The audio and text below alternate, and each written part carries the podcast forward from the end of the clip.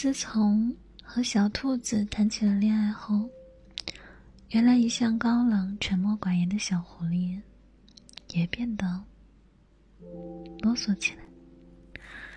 每天去了哪儿，做了什么事儿，都要给小兔子汇报。这天，小兔子不过是和小松鼠出去玩上一两天，小狐狸也要拜托会飞的小蝴蝶。把自己今天的经历全部都汇报给小兔子。今天我又给门口的胡萝卜浇了水，它们好像又长高了不少。等你回来，就差不多可以吃到新鲜的胡萝卜了。还有，你上次种的玫瑰花也开了，真的很好看呢。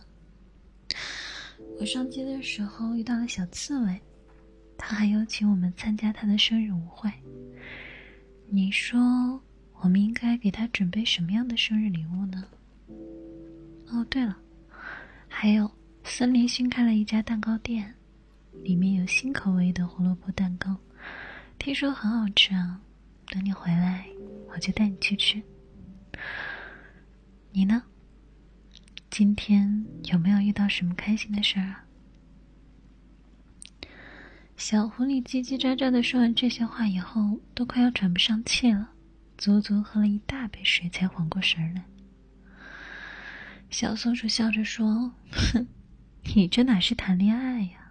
明明就是养了个小孩子嘛。”旁边的小蝴小蝴蝶也跟着说：“就是就是。”小兔子被笑得有些不好意思了，想着回家以后要和小狐狸好好谈一谈了。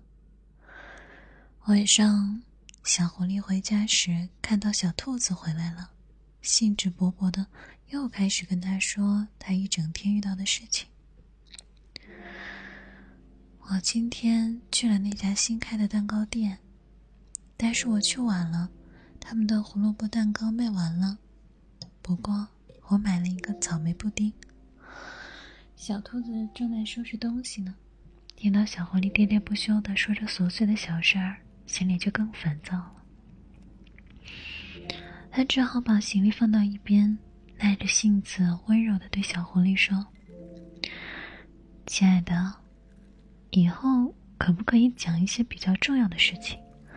你不用什么事都跟我说的。”小狐狸听完，愣了一下，然后挠了挠头，有些害羞的说：“嗯。”那我就汇报一下我今天做了什么吧。想你想你想你还有想